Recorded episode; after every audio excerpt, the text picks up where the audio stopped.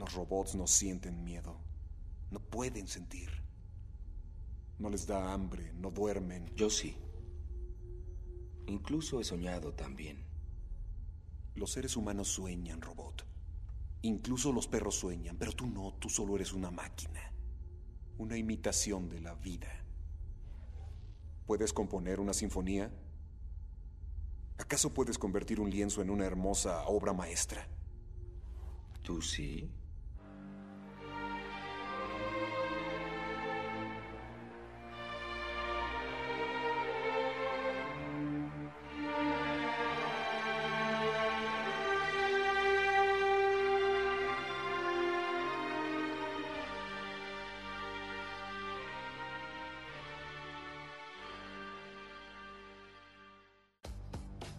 Hoy día tenemos a un gran invitado.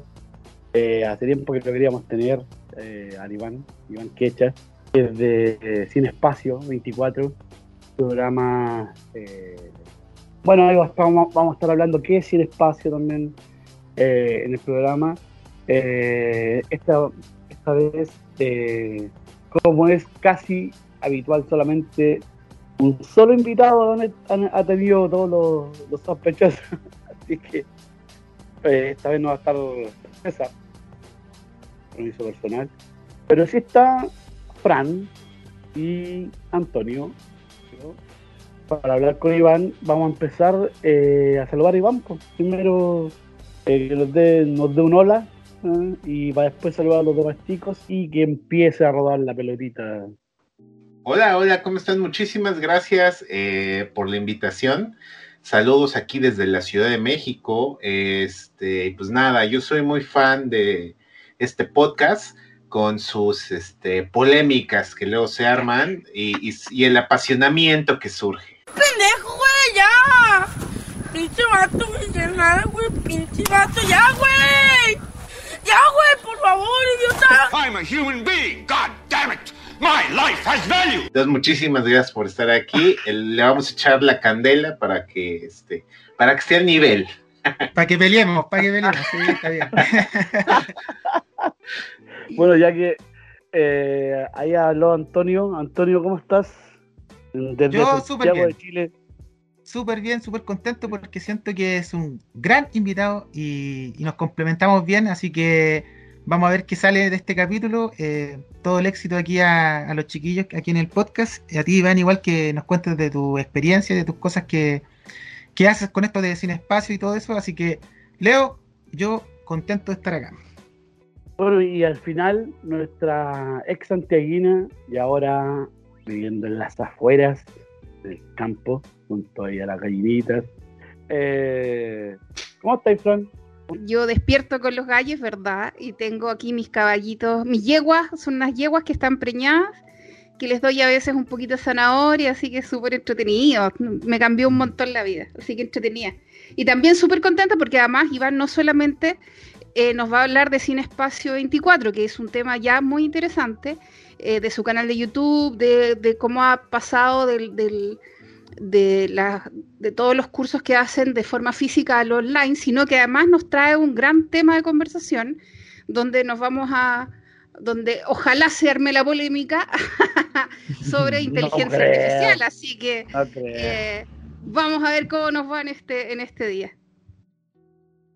Bueno, y además ya estamos casi, o sea, eh, segundo capítulo consecutivo que Leo hace el host, así que con todo el fuano más nuestro nuevo MC. MC, MC, Leo. Eh, in the house. Oye, eh, bueno, sé que yo estoy eh, muy contento porque a, a los chicos voy a, voy a hablar por mí en todo caso. Eh, yo como conocía a, a los chicos de, de Sin Espacio fue por, por el Bernie, Bernardo, eh, Bernardo Moreno, que y por la MICTE, po, por, por Guía, eh, que ellos tienen un- tenían un programa en Facebook, yo lo agarré un día por ahí, se llama Un gato en el cine. Y después eh, yo era un invitado que se llamaba Gerardo Gil, que es un periodista también eh, que tiene sus columnas en algunos eh, periódicos en, en, México. Y ahí me enteré de Cine Espacio. Y ahí me empecé a descubrir a los chicos. a los chicos, y entre todos ellos estaba Iván. Hay varios ahí que tengo un cierto grado de amistad, Martín, eh, Isaac, eh, Arturo, eh, el mismo Bernie, la Micte, Gerardo también, el Daniel, Danielito, son todos unos freaks del cine y el mismo Iván sabe mucho. Yo creo que de todos los invitados que hemos tenido, yo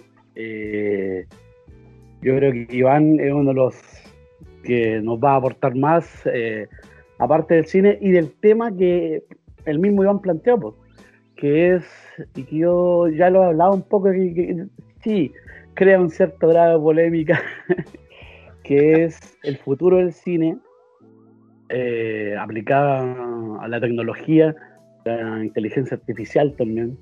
¿Y cómo va a ser el futuro? Yo creo que la pandemia eh, vino a apurar o vino a instalar eh, y a dejarse caer aquí con todo, eh, todas, estas eh, todas estas tecnologías, hoy día está leyendo en Google que la misma, la misma Google había creado una inteligencia artificial que era más eh, completa que la, creada por los científicos. O sea, es impresionante. Entonces, Ivancito,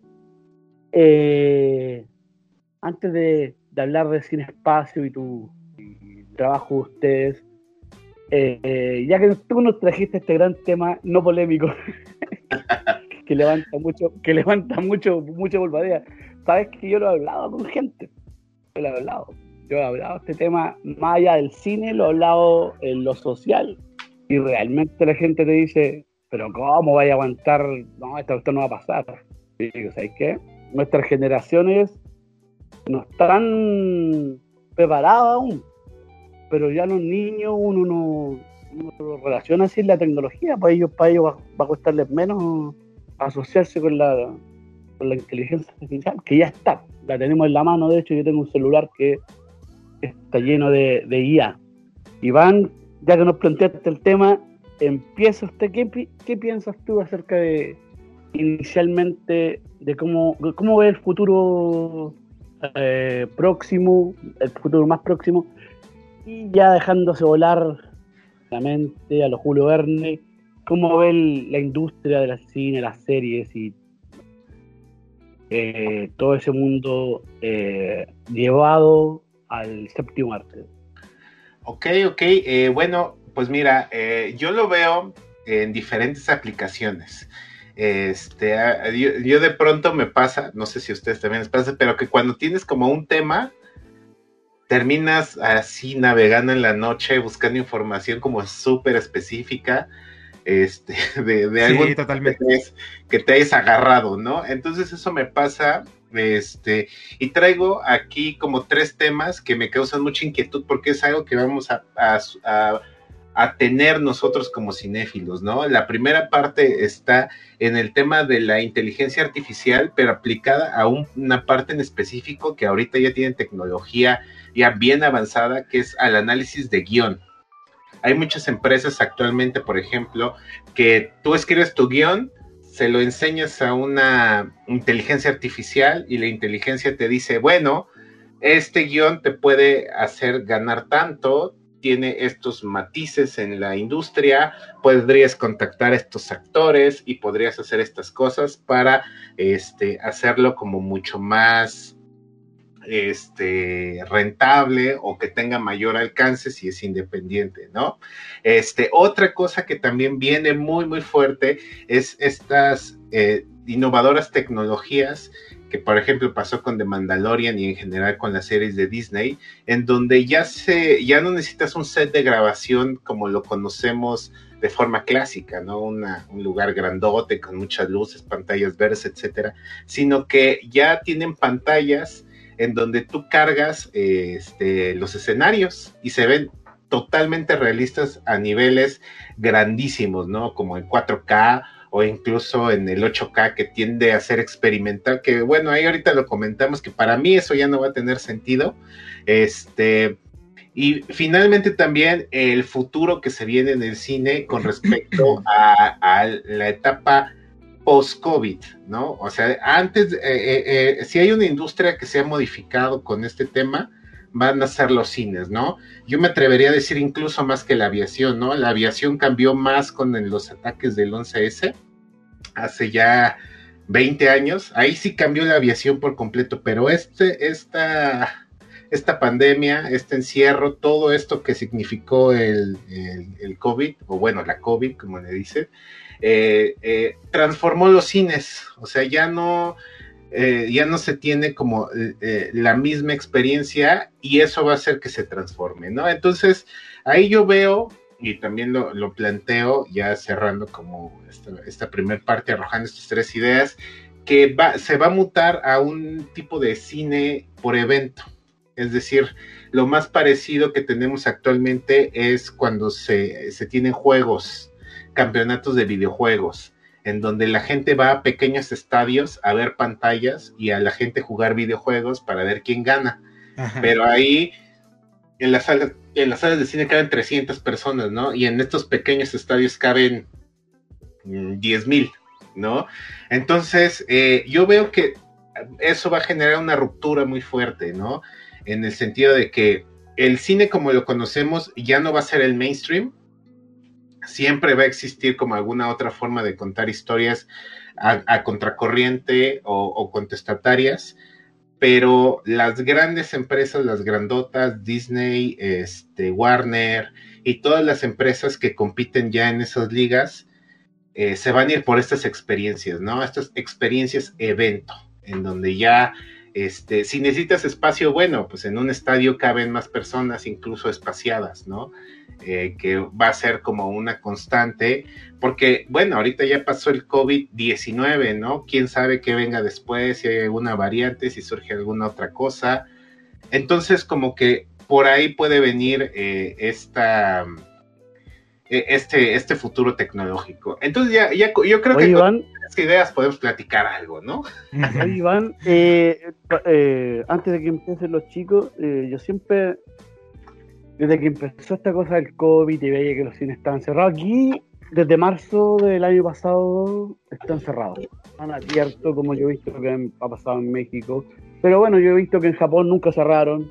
en China hay partes donde nunca cerraron, pero yo veo que la gran parte del mundo, si en Occidente al menos, ¿tú crees que a la larga esta, esta pandemia eh, va a hacer terminar, eh, va a hacer morir, así como murió Blockbuster, y que nadie pensaba que iba a morir? Eso, es eh, como una buena analogía esa. Estas grandes cadenas, estas grandes cadenas del cine, no sé, para acá está Cinemark, está también Hoyt, que están en todas las ciudades. Llegaron y yo digo, yo les digo a los chicos, eh, a las personas me dicen, no, pero ¿cómo va a morir? Oye, pero si yo no creo, yo por ejemplo, yo soy de los freaks, y yo el día lunes a la primera función, 11 de la mañana, y estábamos dos o tres personas viendo una película.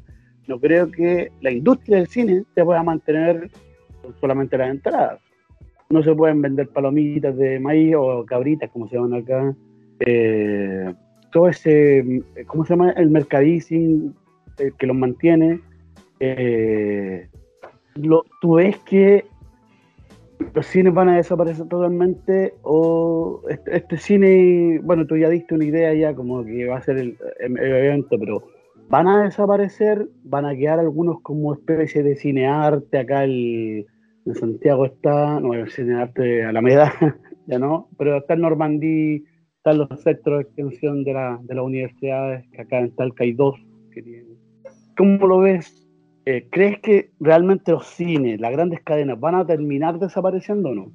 Eh, pues mira, es que mm, de entrada, como que el cine, eh, hay una idea muy interesante de un teórico así muy referenciado que es, que es André Bazin, ¿no? O Bazán, no sé cómo se pronuncia, yo le digo Bazín en español, que él decía, ajá, él, un, gran este, teórico del cine, tiene una idea que me gusta mucho, que eh, señala que el cine es una, eh, un arte inacabado, es decir, nunca termina de llegar a su forma última, o sea, eh, eh, lo que tú decías, pues a lo mejor con los blockbusters pues cierran, pues sí, ¿no? O sea, así como pasó al principio con el cinematógrafo, ¿no? Este, al principio todo el mundo grababa con 35 milímetros, ahorita ya todo el mundo graba en digital, ahora ya nadie ve este, el cine con un proyector de manivela, ¿no? Ya nadie ve tampoco películas en VHS o beta, menos que sea súper nostálgico el asunto, ¿no? Este, y de la misma forma va a ir mutando. O sea, ahorita tú puedes ver una película en tu celular, puedes ver en una pantalla, puedes verla en, en el cine, etcétera, ¿no? Entonces, eh, esta, eh, eh, la parte que como que comentas de si van a desaparecer, seguramente no van a desaparecer, pero no va a ser el discurso dominante. Ese es el tema, ¿no? O sea, ahorita lo dominante es que tú vas al cine, te sientes en tu butaca y ves tu película, ¿no? Esa es como, como esa experiencia, ¿no? Y es la general, ¿no? A, a prácticamente cualquier parte del mundo donde vayas, vas a tener más o menos la misma experiencia. El tema aquí es que con este tema de, del COVID, más bien, como dices, al no volverse rentable, que tengas una sala abierta de 300 personas para que estén 5, ¿no? Entonces tienes que idear nuevas formas de atraer a tu público y eso va a hacer que evolucione, ¿no? ¿Hacia dónde? Y a mí me suena eso, ¿no? A mí me parece que este, las películas, o sea, como el rollo de los de, de las nuevas de, de Marvel o, las nuevas de DC o las nuevas de Pixar o todas esas películas gigantes, gigantescas con presupuestos este millonarios y que están buscando ganar un montón de dinero, se van a mudar a ese formato. Sí va a continuar el tema de este pues ir con tus palomitas y verla, pero ya va a ser un poquito más para otro tipo de cine, ¿no? A un tipo de cine que, este, pues, que estamos acostumbrados y también que va, a que va a empezar a absorber un poco más, pues, estas este, narrativas diferentes, ¿no? Eh, donde no todo va a ser Hollywood, no todo va a ser Rápido y Furioso 9, otras miradas que general, que seguramente no van a llenar un estadio, ¿no? Pero sí va a ser interesante de ver. Entonces, más bien yo lo veo como el siguiente paso de este arte inacabado, ¿no? Seguramente en 200 años ya lo vamos a ver directamente en nuestro cerebro, ¿no? O sea, y ya no va a tener nada que ver con lo que...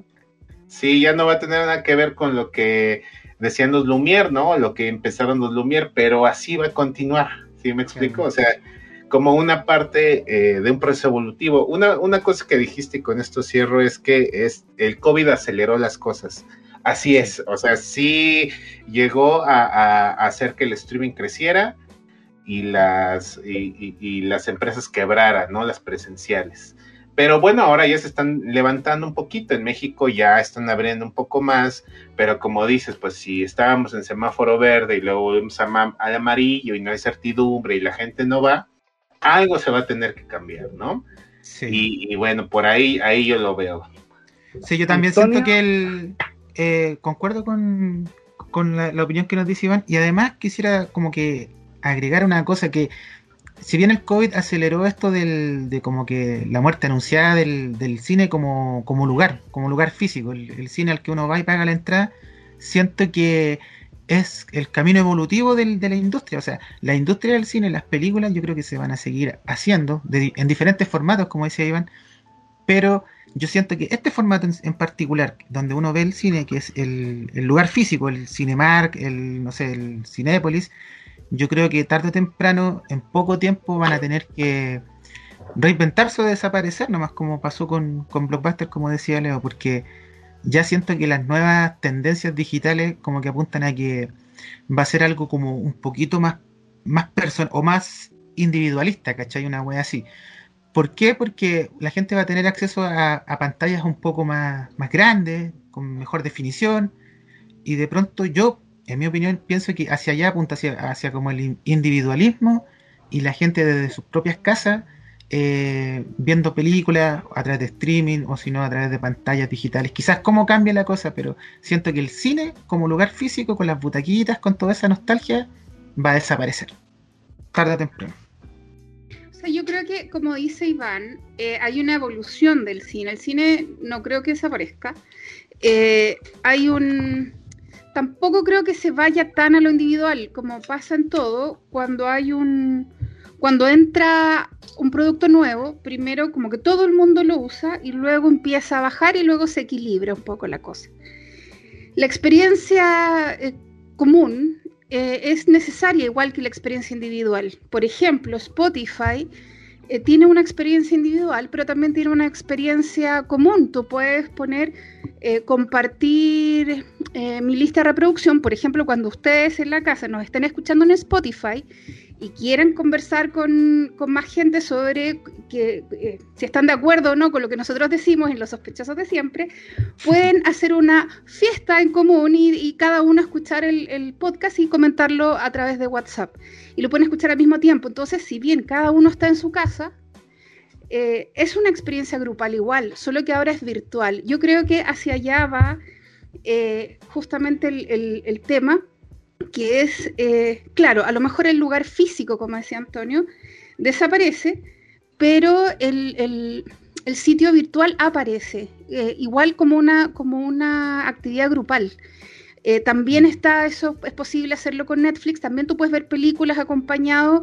Yo con mi amiga eh, Janet puedo ver una película, eh, las dos, y, irla comentando sin necesidad de estar al lado. La podemos ver al mismo tiempo. Incluso si yo pongo pausa, a ella se le pone pausa porque tiene esa opción también. Y creo que todas las plataformas un poquito van para allá. Y por ejemplo, también están los cines, que están los cines, los teatros, todas estas plataformas se están negando a morir. ¿Y qué es lo que hacen? Salas virtuales. Por ejemplo, acabamos de tener un, festival de la comedia que se llama festivalfestival.cl, eh, totalmente gratuito y eh, era un show de stand-up que habían dos comediantes diarios durante una semana, eh, que, organizado por Fabricio Copano, y fue un rotundo éxito, a pesar de que tuvieron un par de problemas técnicos, que eso es aparte. Fabricio. Entonces, el, igual existen esas, esas alternativas hoy en día, o sea, no creo que hacia allá va, yo creo que eso se está construyendo hoy día. Hoy día estamos viendo, justamente porque el COVID eh, aceleró las cosas, creo que hoy estamos viendo eh, cómo lo virtual hoy día se está haciendo cada vez más grupal. Si bien tenemos el acceso a una experiencia totalmente individual, yo me puedo poner esos audífonos que Em, sacan el, ruido ambiente y estar en mi bola o pongo un parlante y lo comparto o comparto el enlace y lo comparto con gente que no está a mi lado. Puedo estar con, gente que está en Ecuador, con gente que está en México, con gente que está en Talca, en la Florida, yo en otra comuna y, estamos todos conectados en este minuto. Yo creo que no muere el cine, sino que evoluciona eh, hacia una experiencia virtual más que física, eso es todo. Claro, sí, y a, propósito de eso, uno lo ve, uno lo ve así, porque es como individual, o sea, uno está solo, pero está compartiendo con más gente. Es como lo que pasa en las redes sociales, que uno puede tener 600 amigos, el demoledor. Claro. Era como ya todo más individualista y bueno, no sé si la vieron toda la película de Demoledor. Sí. Ah, o sea, perdón, ¿Silvestre Stallone o no? Sí, sí. La, Sandra Bullock. Ajá la escena del sexo, esa es clásica. Pero eh, Iván también hizo. Eh, y, Iván también hizo una mm, analogía a, un, a, una película eh, que se llama eh, Stranger Times, creo que es. La voy a googlear en ese minuto. Que... ¿Perdón? La de Liam Neeson, esa, esa Iván o no? ¿Cuál? No.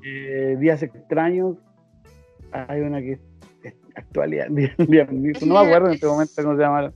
Sí, es eh, no, no, no, no, es Liam Neeson, es el del.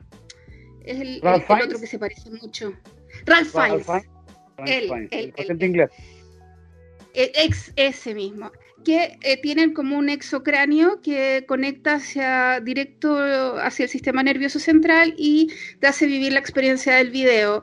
Respiras lo que el video eh, te hace respirar, eh, sientes todo lo que, por ejemplo, hay una persona que está en una silla de ruedas y es capaz y, y le llevan un video de cómo correr, entonces él puede vivir la experiencia de correr y satisfacer esa necesidad a pesar de no poder hacer la física eso, lo que decía el Iván, hace, hace eh, alusión como a esta película, que el, el video mm. va a ser mucho más neuronal, pero eso ya, claro, tenemos nos faltan, yo creo que unos 15 años todavía, 20.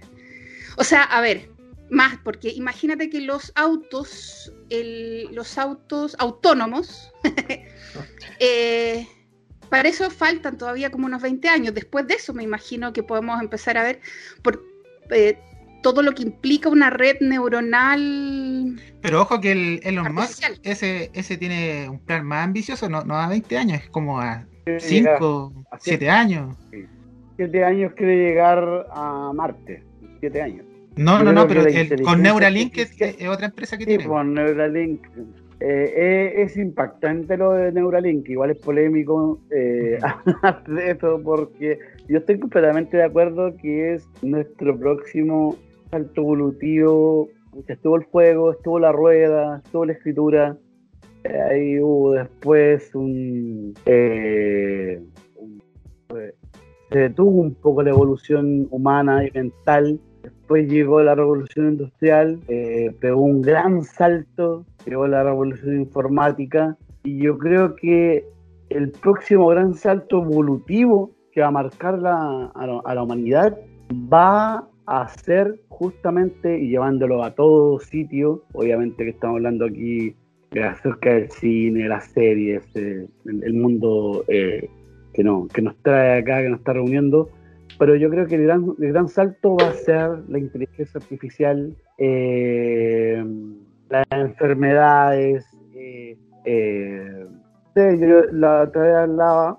Como Hero 6 que un chip instalado, eh, lo que está, la, estaba leyendo el proyecto de Neuralink, pero eh, basándome en otras bolas personales, de que te instalen un chip a una persona que tenga, no sé, depresión bipolar, por ejemplo, y que le quite eso, que le que se lo repare. Eh, o ¿Como nanotecnología? Claro, dando tecnología, yo decía, oye, me decían, pero ¿cómo? Oye, ¿sabes qué? Yo tuviera una enfermedad, no sé, así muy cuática, eh, yo, yo, yo me permitiría, yo soy, sería colegio de India, compadre, y me dejaría que me lo inyectaran, o que me lo insertaran. Como en los Simpsons dirías, venga el líquido. venga, no. Venga el líquido. El problema, el problema de eso, como siempre, está en el intento estúpido humano de la conquista eterna, ¿no? De, de, quién conquista más, cuál, cuál, cuál ego más grande. Entonces, el problema de, tener esa tecnología es eh, el movimiento nazi, o sea, generar humanos sin, eh, no solamente sin enfermedades, no solamente corrigiendo algo que esté mal, sino que mejorando la raza. Eh, entonces, ahí, exacto, exacto. Entonces, yo creo que igual hay un tema, por eso es que hay una tecnología que es capaz de avanzar y otra que no quiere seguir avanzando porque existen muchas implicancias militares. Entonces, por ejemplo, hay, hay tecnologías que no quieren soltar, que, existen hoy en día y no quieren soltar justamente porque en el momento que alguien las venda pasa a ser parte del mercado y el mercado inmediatamente va a ser invadido por gobiernos corruptos y hasta llegamos. Entonces, ¿qué es lo que pasó, por ejemplo, con la radiación? Entonces, eh, listo, bomba atómica. Entonces, eh, hay, hay, un montón de cosas que, que no pueden seguir avanzando por, porque no existen las reglas necesarias. Les pongo un tema y aquí les quiero preguntar eh, a cada uno su opinión. Si, si, me lo permiten, leo empezando con, con el Iván. Eh, un, hay una película que se llama Ex Machina. Sí. Ex Machina. Muy buena. Eh, en, ella, en ella plantea algo muy interesante. Estuvimos conversando sobre inteligencia artificial y sobre la existencia de una conciencia o una especie de alma, ¿cierto? Que, pudiera contener una inteligencia artificial avanzada. El tema es que la inteligencia artificial en este minuto no posee derechos y en Ex Machina se, plantea esto, que está subyugada a la orden de la humanidad y una si creamos una conciencia estamos creando una especie de vida que se, que se percibe a sí misma, que se mejora a sí misma, Em, por lo tanto, eh, eh, le estamos entregando también el concepto de esclavitud. O sea, creamos la vida, creamos la, capacidad de mejora constante, pero en esclavitud hacia la humanidad. No puedes, em, tienes que subyugarte a nuestras reglas y no puedes sobrepasar nuestros límites. ¿Qué, qué, tienen, ¿Qué opinión tienen al respecto? Bueno, eh, esa, bueno, como el tema principal como de ahí, de, es que ya existe actualmente. Fíjate que hay un, un tema que se está abordando en Reino Unido al respecto de la automatización, justamente, pero ni siquiera e, es mucho más rudimentario. O sea, en algunas ciudades en Reino Unido la automatización está avanzando como muy rápido y también en algunas ciudades de Corea del Sur se hace tan rápido que eh, va a haber un periodo en donde sí va a haber mucho desempleo de humanos, ¿no? Pero lo que se está planteando es que a lo mejor para que eso no impacte en la vida social de las personas ahorita, ¿no? O sea, te estoy hablando de 2019, 2020, 2021, es que los robots empiecen a pagar impuestos. O sea, tú tienes tu robot y ese robot paga como si fuera un trabajador, paga su... Bueno, aquí en México es el impuesto sobre la renta y el impuesto al valor agregado y los impuestos que sean cada quien donde vive. Eso se recauda y se distribuye eh, eh, para las personas, por ejemplo, que no tienen chamba o que eh, trabajo, pues, o que no, o que necesitan este capacitarse para entrar a un mercado laboral ya muy tecnificado.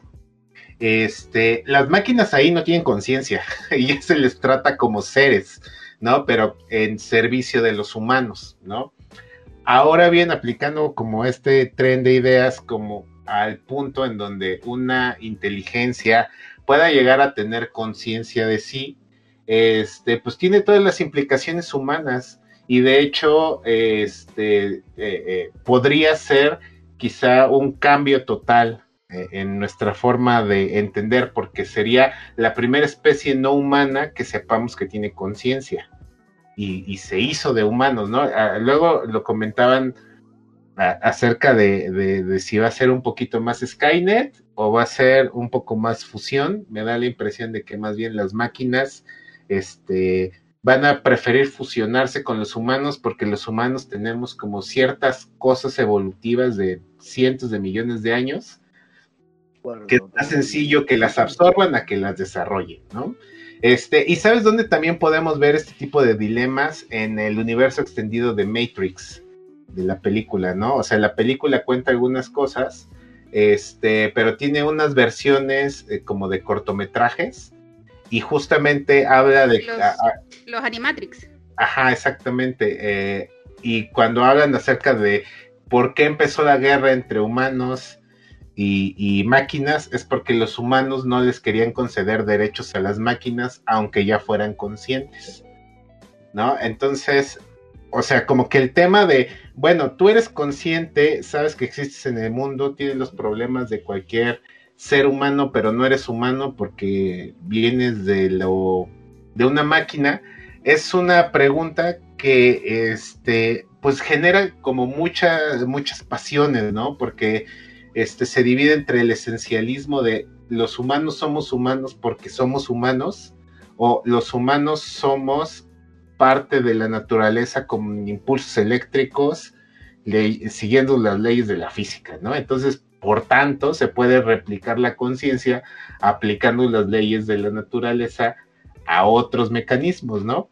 Eh, eh, y, eso, este, pues estamos, eh, ahorita estamos como todavía muy verdecitos para eso, ¿no? Pero sin duda alguna en algún momento vamos a llegar a este fenómeno, ¿no? Que se llama la singularidad que es cuando una máquina diga, ay, güey, o ah, cabrón, o no sé cómo se diga en, Chile, pero diga, ay, eso, conche su madre, conche su madre, ¿qué hago aquí? ¿No? Y, ahí ya, va a ser eh, justamente estas delimitaciones bioéticas, este, creativas, artísticas, políticas, o sea, se va, va a ser una transformación total del mundo, ¿no? Porque ya como les decía, hasta ahorita los seres humanos todavía decían como lo del ego, tenemos el ego de ser la única especie eh, consciente.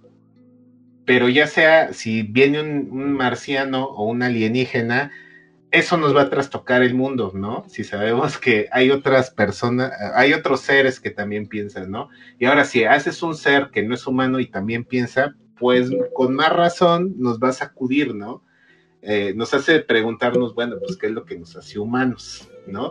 Y ahí, bueno, ahí eh, eh, creo que es como la, la pregunta, ¿no? Que siempre Bueno, va a rondar. hecho, de hecho, Stephen Hawking decía eso de que como que como que no, no avanzáramos tanto con el tema de la, de la inteligencia artificial y el desarrollo ese, porque, claro, puede darse ese momento de la, de la singularidad y nosotros salgamos perdiendo. Así que también hay como unos dilemas éticos, eh, morales, no sé, pero hay varios dilemas que existen en, torno al, a si se desarrolla full como debe ser la, la inteligencia artificial o se deja hasta cierto punto donde nosotros siempre mantengamos el control. Pero pasa lo que dice la Fran, eso de, de esa subyugación o, o esclavitud que tendría y que nos pondría como por sobre y como seres superiores a la inteligencia artificial, como que siempre controlándola. Yo creo, eh, sinceramente, que al contrario de lo que piensa Fran, de que esta cuestión se está deteniendo, se está deteniendo, esta cuestión es como una represa donde le llegan, eh, ni siquiera se mantiene un caudal así como seguidito, sino que ya es demasiado.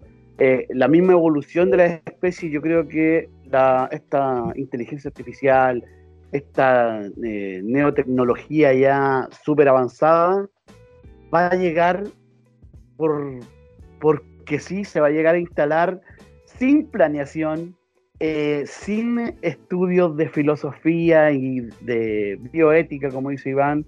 Eh, hay, una, hay películas que plantean esto como eh, el libro de Asimov, que está sido muy mala película con Robin ¿El hombre Williams. bicentenario? eh, el hombre bicentenario, que es un gran libro, se lo recomiendo.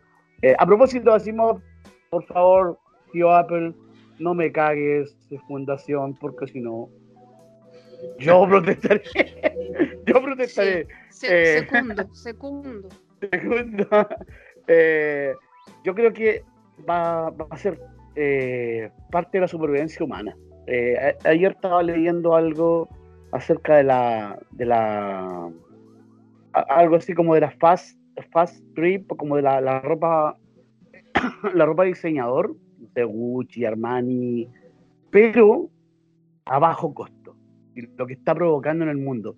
Y el eh, que se amontona por montones, tener una, ante una, no sé, pues una cartera Gucci, una Armani o de otros diseñadores, era carísimo, no sé, un Tommy Fi- Fi- Hilfiger, era carísimo, y ahora se amontona como se amontonan los, las bolsas de plástico en, al lado del mar, y bueno, todo llega al mar, o en los basureros, y es toneladas y toneladas porque están hechas eh, con esos materiales. Yo, eh, eh, era impresionante. Yo creo que esta misma pandemia, todo lo que está avanzando con respecto al reciclaje, yo lo he visto. ¿ah? Por ejemplo, en esta ciudad, que es pequeñita, yo he harto a esta ciudad, está, había promulgado una ley donde se había prohibido por completo la venta de productos y que te dieran bolsas plásticas. Y se supervisaba, eh, andaban ahí inspectores revisando y ya se estaba deteniendo la fabricación. ¡pum! Y llega el COVID y ahora todo en bolsa de plástico. Y antes la gente como que las juntaba para decir voy a reutilizar y no, ahora es como van y las botan y las botan y las botan y las mascarillas. Toda esta cuestión de la contaminación que va a hacer que el calentamiento global aumente de manera exponencial, va a hacer que el humano necesite sobrevivir y esta tecnología va a llegar a instalarse porque nos va a ayudar a nosotros a sobrevivir como especie. Yo creo que como todo salto evolutivo, como todo salto tecnológico, eh, ha ayudado a que el ser humano persevere. Eh, existieron la- las armas en su momento, eh, que hicieron que civilizaciones enteras sobre- eh, sobrevivieran. Yo creo, sinceramente, que esta ya, esta neotecnología que estamos hablando en este momento, eh, ya se planteó en esta película de, del, del niño de sexto sentido, Halley Joel Osment. Eh, ¿Cómo se llama esa película? Inteligencia Artificial, pues, ¿no? Inteligencia artificial, Eh, sí. Sí, porque yo me acuerdo que llegaban y lo, lo creaban estos robots casi humanos y ya después lo hacían hasta pelear, habían como, era como re cuático lo que Y le pasaba. Eso, eso tiene mucho que ver con, con la pregunta que hice inicialmente, porque ahí, por ejemplo, le, eh, le dan la capacidad a un robot de amar eh, para, que, para que funcione como un hijo. Entonces le, le dan la capacidad de amar y luego, pero no existe una humanidad contenedora de ese amor artificial. Entonces lo botan como, como hoy día desechan a un animal, como usualmente abandonan perros en, ahí en la carretera, qué sé yo, hacen lo mismo con este robot, de hecho, literalmente lo dejan en un camino. Eh, entonces, como, ¿cuáles son los lineamientos, nuevamente, cuál es el lineamiento ético para recibir la tecnología? Y perdón, te, te quiero hacer un alcance con lo que dijiste del reciclaje.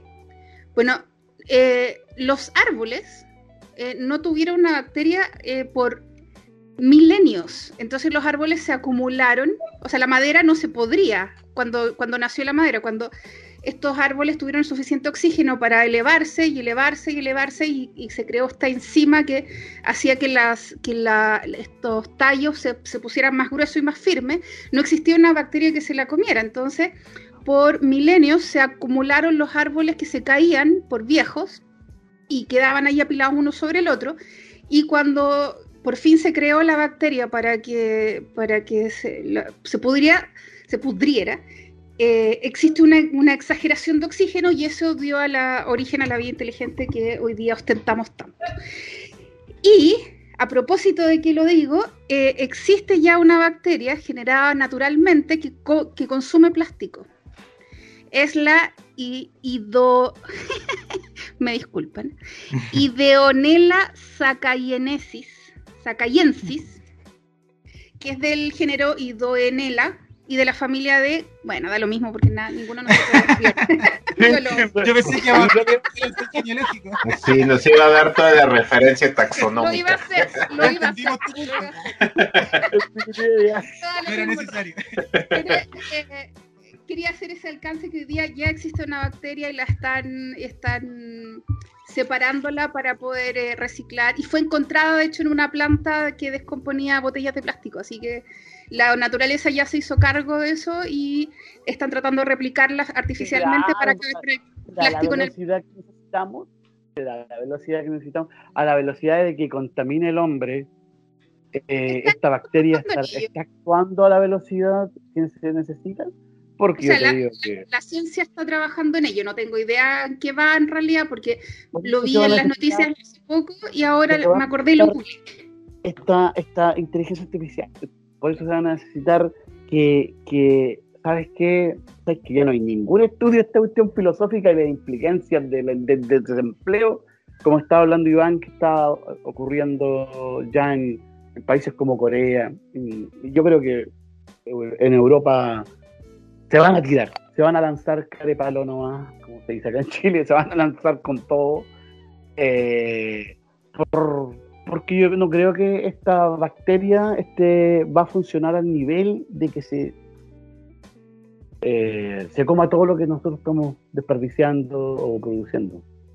Eh, Sí, mira, ahí, ahí yo creo que hay como varias, varias visiones. Yo lo quiero aterrizar igual un poquito más, eh, porque está padre esto que usan como las referencias del cine futurista para ver más o menos cómo, cómo, cómo ven o proyectan el futuro, ¿no? A mí, este, eh, yo, yo veo como dos visiones, ¿no? Que la primera es, este, o Terminator 2, ¿no? Así de, de Skynet bombardeando a todos y, y así. Pero eh, a mí una película que me gusta mucho, que creo que va un poco más con lo como yo la veo, que es más bien una fusión humano-máquina, el, el llamado transhumanismo, ¿no? que es este, se fusionan, es Elysium, no sé si la han visto con, sí, Matt con, Damon. Matt Da- con Matt Damon Sí. y que justamente se grabó aquí en, en un basurero en la Ciudad de México, aquí por el borde de Suchiaca. Las escenas así, este, pues no le, no tuvieron que invertir tanto para ver que se vea po- pobrísimo, ¿no? Ahí ya estaba todo listo. Este, y, y- y ahí más bien son los humanos, este, eh, aumentando sus desigualdades a través de la tecnología, ¿no? O sea, porque en, en las zonas pobres, este, sí hay tecnología, pero no la, no la hay en la, en, en, en, la sofisticación que hay en lugares con mayores recursos, ¿no? Entonces, este, yo creo que ese va a ser uno de los principales retos a la hora de aplicar como toda esta nueva tecnología, porque este, una de las lógicas humanas más difíciles es este, la lógica de la distribución, ¿no? Creo que toda la economía política, eh, la filosofía económica ha girado en torno a cómo se distribuyen las cosas, ¿no? Y este, y con esta ayuda, digamos, o con este avance tecnológico, este, lo principal sería como también este, ver que ahora sí que todo lo que estamos viviendo ahorita se va a acentuar, ¿no? O sea, se va a ir acentuando cada vez más. Este, es innegable, por ejemplo, que vivimos con menos enfermedades, con más comodidades, etcétera. Pero como decían, pues a lo mejor si no se, se encuentran las, este, las soluciones tecnológicas suficientes, este, porque ese también es otro tema, ¿no? Se, se, llama mucho a la conciencia y parece que ese discurso no funciona, ¿no? Lo que puede funcionar, como decías, a lo mejor es producir plástico que sí se pudra, ¿no? O hacer el agua salada este, potable, ¿no? O mejorar la energía solar o aprovechar la energía volcánica. ¿Sí me explico? O sea, como que este pareciera que es más eh, sencillo hacia el futuro encontrar soluciones técnicas que nosotros como sociedad digamos, ¿sabes qué? Hoy no voy a usar un desechable, ¿no? O sea, porque nuestra individualidad, pues no creo que no funciona de esa forma, ¿no? Este, a lo mejor lo hacemos alguna vez, pero como tú decías, pues si tú usas este, ¿cómo se llama? Eh, tapabocas eh, o barbijos eh, de tela, por ejemplo, para no contaminarte. Un día se te olvida y entonces usas uno desechable, ¿no? Esa condición humana, este, se arregla con este tipo de tecnología. El asunto está, por eso les decía que me gusta mucho Elysium porque muestra que a lo mejor puede ser que el futuro sí sea como muy interesante en soluciones tecnológicas, pero a lo mejor los países que las desarrollen llegan a decir, ¿sabes qué, mano? Yo me voy a ir a la luna, ahí te ves, te quedas en tu basurero, ¿no? Que puede ser un futuro que la verdad yo lo veo muy viable. O sea, que te digan, ¿saben qué? los que nos la pasamos mejor, nos vamos a ir a un satélite, a Marte, a la Luna, ahí va a ser el futuro y ustedes se quedan aquí como Wally a, recoger basurita, ¿no? Que también, es, ¿no? Que también, este, o sea, plantea nuevas cosas, ¿no? Eh, hace, ayer estaba escuchando una entrevista que le hicieron a, una de nuestras profesoras, este, Marlene Suchiquetzal, a quien le mando un saludo, y decía una idea importante que es, este, a lo mejor el cine no es una este, terapia en sí, pero sí es un artefacto terapéutico, ¿no? Y yo lo, lo veo igual, o sea, a lo mejor el cine no te está enseñando el futuro, pero sí te puede impulsar a pensar en él, ¿no? Entonces, como que con todas estas este, referencias que están poniendo, puede ser interesante plantearse este, pues uno personalmente y ya luego como colectivo, este, pues qué futuro quiere uno, ¿no? Eh, para mí, o sea, veo como Elysium como lo que podría ser por cómo es ahora el mundo. No me gustaría que fuera así, no me gustaría porque este, pues, está muy feo, ¿no? Bueno, a lo mejor si ganan los buenos, pues sí estaría bien, ¿no? O si se van los malos, si se van los malos porque quieren algo mejor. Ajá, o sea, lo mejor puede ser eso. por eso, o sea, porque habría más potencial. Pero ¿quiénes son los buenos y quiénes son los malos? Los malos serían los que tienen el control. Los que tienen el control tienen plata. Vamos a hablar de Maquiavelo. Ya, los masones, los masones. Yo, yo, yo, lo digo como en la película, ¿no? Que son este, los acaparadores. Eso sí diría. Eso sí. Ahora, mira, hay, hay una voy a hacer una extrapolación que a lo mejor le suena muy nada que ver, pero tiene que ver.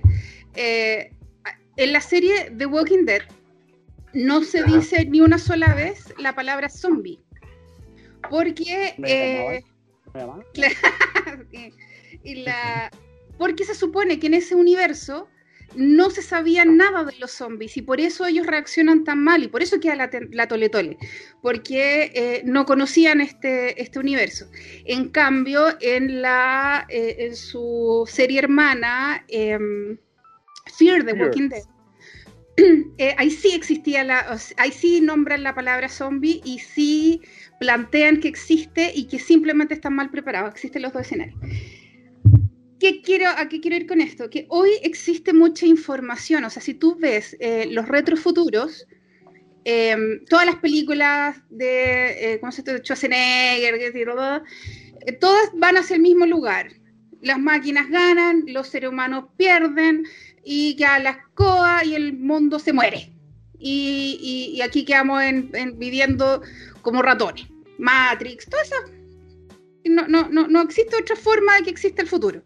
Hoy día ya tenemos toda esa información. De hecho, eh, Facebook puso a dos computadoras a conversar, crearon su propio lenguaje y empezaron a comunicarse a tal nivel que las desconectaron.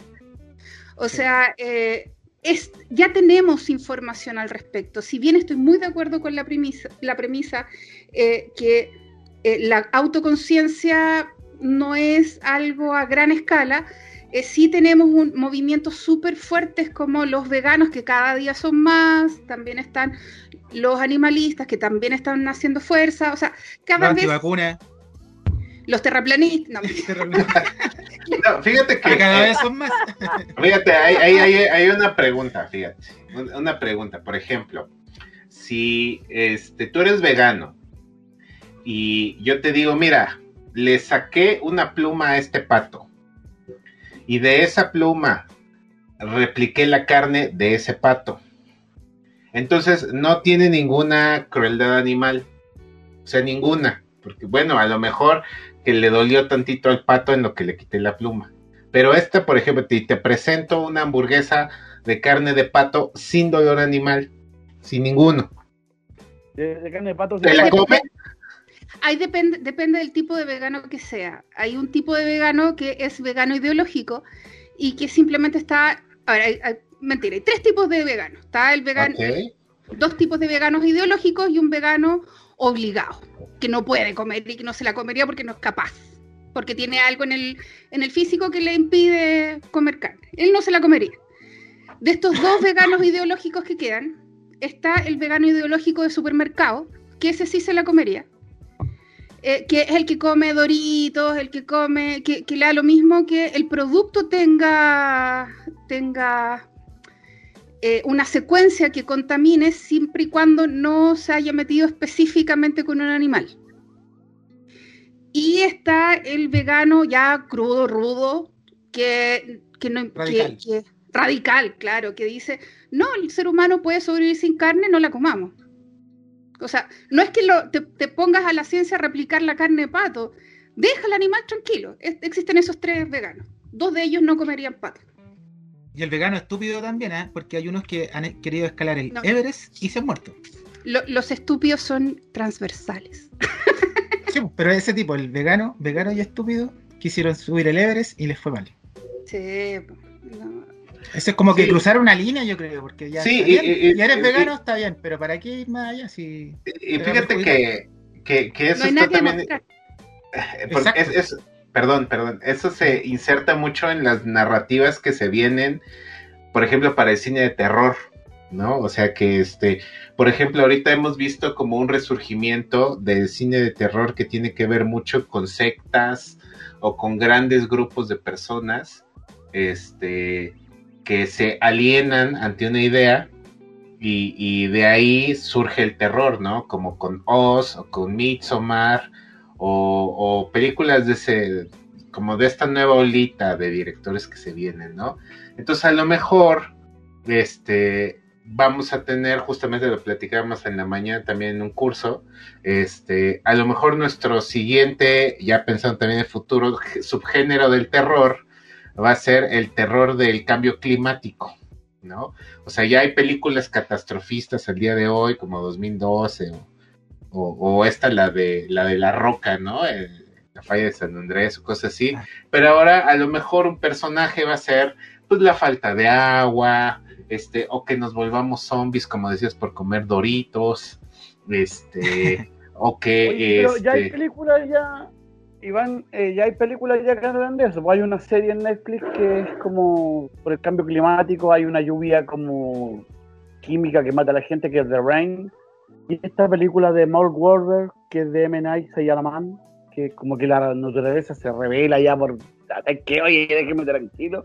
Y es eh, como eh, que esta perdóname, que- ¿pu- ¿puedo dar el spoiler de esa película? Igual. Esa, esa la de Shyamalan, de cuando es cuando todos se suicidan, ¿no? Y saltan de los de los edificios. Sí, pues ¿cómo se llama? Este, De Misto, ¿no? no, de Mist No, es no. la de, de la niebla, es la cuando salen como dinosaurios. Perdón. No, esta otra es donde este bueno, John puedo- puedo- ¿no? ¿puedo dar el spoiler? O, o- Dale, o- ah, bueno, O sea, entonces es Con, cuidado, con cuidado, porque hay gente. Yo soy súper contra el spoiler, pero como eres Ajá, invitado, pues. me tengo que quedar Yo, total- yo estoy totalmente a favor del spoiler. Ah, bueno, pues De hecho, y Ahí- yo soy ahí- spoiler man. ah, bueno, bueno, esta película de na, na, na, Shyam- na, na, de- de Shyamalan a mí se me hace terrible, o sea, me parece muy mala porque este se trata de ponerle la maldad a los árboles, ¿no? Este que las esporas es una rebelión contra los humanos, etcétera, ¿no? Y este Pero imagínate que, Iván, y- pero imagínate que ese, bueno, de lo que, es que yo me basé en el terror de que tú estabas hablando, imagínate que qué enemigo más terrible que es que la naturaleza te devuelvan contra, po.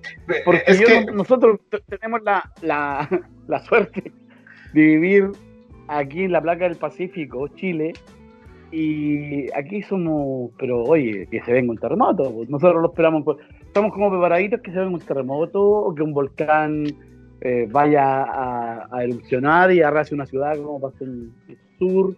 Eh, hay hay eh, la quebrada de San Ramón, hay en Santiago, en el mismo Santiago, en la precordillera, la, hay casas construidas ahí y se, se anuncia, hay crónica de una muerte anunciada de que, de que va a pasar algo ahí. Eh, la naturaleza cuando actúa es de manera violenta.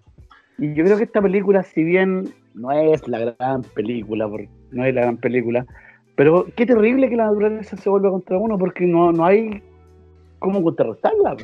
Sí, es que es que justamente mi punto es este que más bien el personaje sea el cambio climático. O sea, porque históricamente, de hecho, es un subgénero del cine de terror, el ecoterror, que se inaugura un poquito con este Alfred Hitchcock en Los pájaros. ¿no? En donde es la naturaleza contra el hombre, ¿no? Y de ahí en Estados Unidos durante eh, eh, eh, una época empieza el ecoterror aplicado a animales. Está la, la, más conocida es de Spielberg, ¿no? La de Tiburón. Pero hay un sinfín de películas que hablan de la naturaleza. O sea, está la de las ranas, la de las víboras, la este, abeja, la las abeja, abejas, está este, las sanguijuelas, las pirañas. O sea, Sí. todo, todos los, ajá, todo, todo, todo, todo, o sea, ya es este toda la naturaleza contra el hombre, ¿no? O sea, más bien me refiero a que una narrativa este, de cine de terror que se vuelva mainstream puede ser hablar del terror que genera el cambio climático. O sea, ahorita, por ejemplo, el cine de terror que está de moda en este preciso momento es la de los Warren, ¿no? La de este, la más reciente de Conjuro. Eh, Y ese es el mainstream, ¿no? Mi punto es que a lo mejor cuando ya nos demos cuenta de que esto de COVID estuvo muy feo, con lo del cambio climático va a estar más feo, ¿no? Porque no es lo mismo a tener que estar encerrado en tu casa a que no tengas agua en tu casa, ¿no?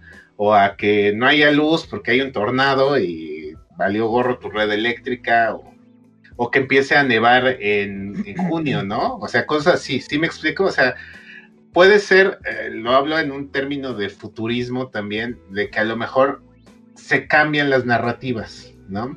Ahorita pues están estas, y se pueden sustituir a lo mejor dándole una refrescadita al, a, a, este subgénero del cine de terror, ¿no? Que es el, el ecoterror, que ahorita ¿No? ya no estuvo, ya no estuvo tan de moda, este, pero yo digo que va a resurgir. Entre más le mm, pasen ¿Sabes cosas cuándo, así, cuándo va a resurgir? Con Sharknado 9.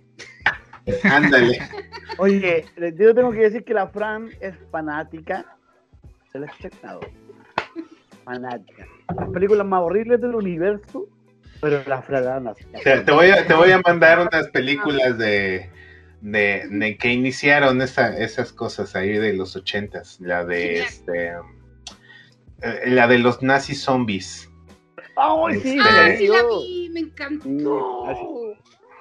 Sí, de, de Esas creo que cosas que son estúpidas, pero ya sea a un nivel. O sea, creo que es como la lógica de los Simpsons, que, que no intentan esconder la estupidez, sino que la, la- la utilizan absolutamente a favor y le sacan todo el potencial que tiene.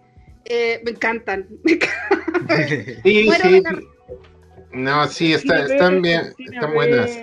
Ivancito, el, el cine B de los 70, 80, el cine gore, eh, de muy bajo presupuesto, de hecho, Peter Jackson tiene dos películas que donde él se inició, el mismo del Señor de los Anillos, que es Bad Tates y, Sí. y, y, y- Muerto de Miedo, no, Brain Dead, Brainhead, están hechas con los amigos, pues, deben estar hechas como esta película de, de Witch Project, de, menos de 100 mil dólares, estaban hechas, no sé, son horribles, pero son- a la vez son grandiosas, porque pura idea nomás, pues hecho a- como a pulso, ¿ah? como sin espacio, a pulso, hecho a pulso, pero eh, eh, a mí yo la encuentro maravillosa porque siento, veo el, eh, que hay pura idea, hay puras ganas ahí puestas.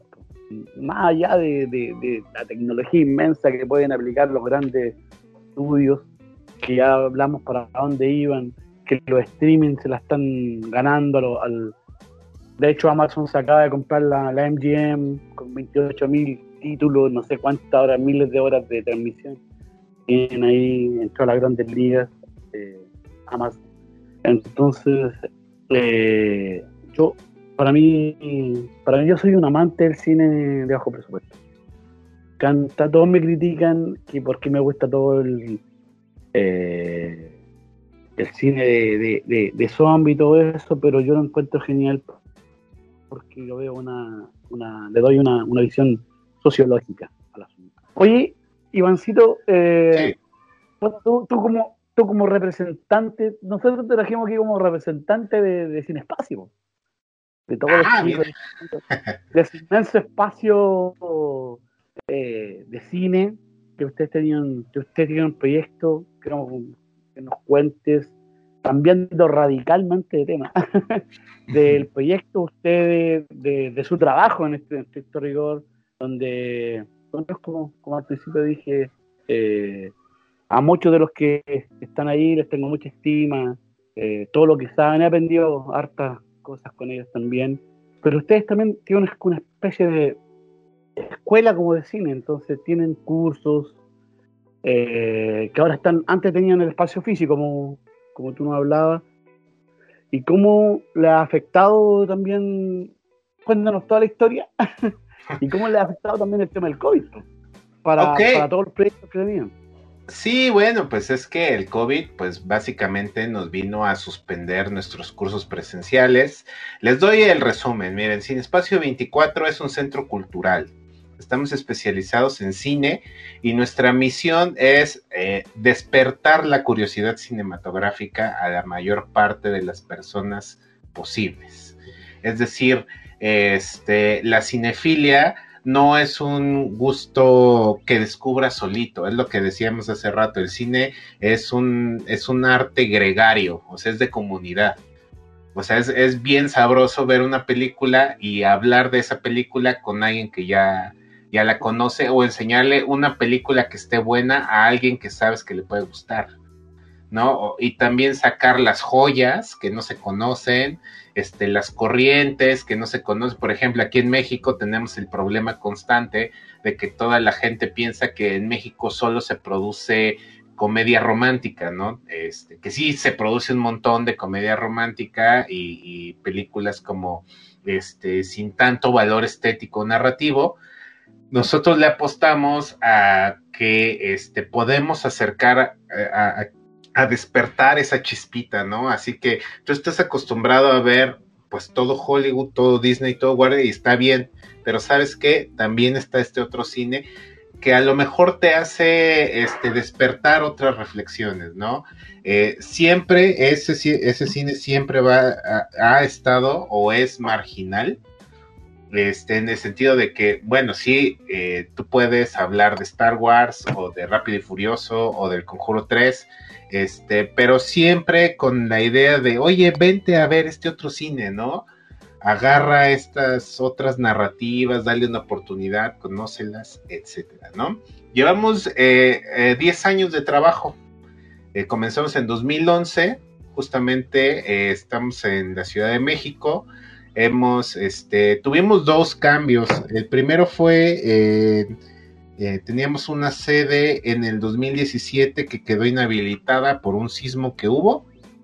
Y ahora con el COVID, pues otra vez este, tuvimos que hacer un cierre breve de este tema, ¿no? Pues estamos ahorita viendo si este si las condiciones se dan, pues volver a dar clases presenciales, hacer prácticas, grabar cortometrajes, etcétera.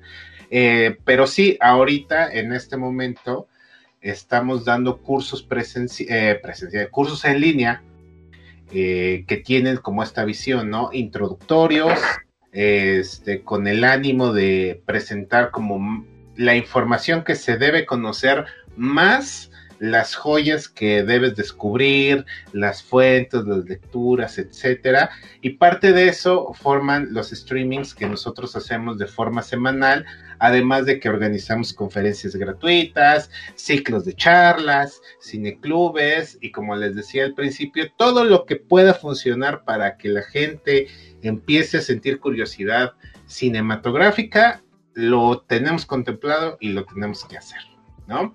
Entonces, este, actualmente damos los cursos de, esta manera. Impartimos cursos que van desde realización de guion cinematográfico hasta psicología en el cine, historia de grandes directores, análisis cinematográfico, cortometraje, este, cine de terror, cine de terror asiático, pues tenemos una gran cartelera, ¿no? Y ahora si quieren este, conocer más a fondo lo que hacemos, compartir los memes que ponemos y ahí pelearse en los debates que tenemos, pues síganos en nuestras redes, ¿no? Que es Sin Espacio 24 en todas, ¿no? Facebook, Twitter, Instagram, este, YouTube. Y también tenemos nuestros programas de Twitch, transmitimos los miércoles, jueves y viernes y se van a venir más este, transmisiones en donde pues vamos a recomendar más películas y vamos a tener un proyecto también de realización de proyectos creativos. Este, este, esto eh, consiste en que pues no, nada más nos vamos a hacer una transmisión en donde si tú quieres escribir tu guion, nos vamos a conectar, uno va a hacer su guion, otro va a hacer otro guion, otro va a hacer su carpeta de producción, otro va a leer un libro de cine, pero el chiste es juntarnos, ¿no? Eh, todos los cinéfilos que siempre tenemos como alguna cosa ahí extraña que nos hace buscar siempre narrativas diferentes, este, pues que se concentren ahí y, y estemos platicando, ¿no? Una de las cosas que me, gusta de ustedes, que ustedes este, los programas no solamente, no sé, pues lo hablan entre expertos de cine, sino que ustedes tienen alumnos que han, yo creo que los más los más bateos, como se dice aquí, los aventajados de, del curso, ustedes los llevan y tienen varios programas con ellos. Sí, eh, sí, eh, eh, además de los programas, eh, que escriban sus críticas de cine, los invitamos a que vayan a las premiers de las películas, los acreditamos. O sea que, que, esta parte también como práctica del cine sí es grabar tu película, sí es hacer tu corto, sí es hacer tu guion, pero si lo tuyo es la comunicación, pues también eh, sale en un video, salen eh, en un streaming, grábate un podcast, este, Sí me explico, o sea, todas esas, este, esas opciones que actualmente y afortunadamente nos da Internet, ¿no? Para, pues para tener nuestra voz cinéfila, ¿no? Básicamente. Oye, eh, Iván, y me, bueno, esto no, no, lo tenía como en cuenta. Me hablaste de cortometrajes. ¿Ustedes tienen algún par de cortometrajes por ahí en algunas redes sociales que se puedan ver o no? ¿O están ahí ocultos? No, es que estén ocultos, pero siempre lo hacemos con la intención de que los cortometrajes participen en festivales. Hemos tenido Ah. varios cortometrajes que están participando ahorita en eh, de festivales. Ha habido cortometrajes de stand-up, de migración. Actualmente se están desarrollando unos cortometrajes bien bonitos en nuestro curso de justamente de corto que tienen que ver este, con personas autistas, tienen que ver también con maternidades eh, diversas. En fin, o sea, hay, hay, mucha, hay mucho trabajo que tenemos ahorita en eso. Este, los cortometrajes, pues más bien tienen que ver por el autor y su intención. Y te digo, como generalmente siempre se trata de que grabes tu corto y lo metes a festivales, no se, ve no se ven en Vimeo, no se ven en YouTube, se ven en las muestras de cine, ¿no? Eso sí, cuando alguno sale, lo publicamos en nuestras redes para que se pueda ver. Eso sin duda.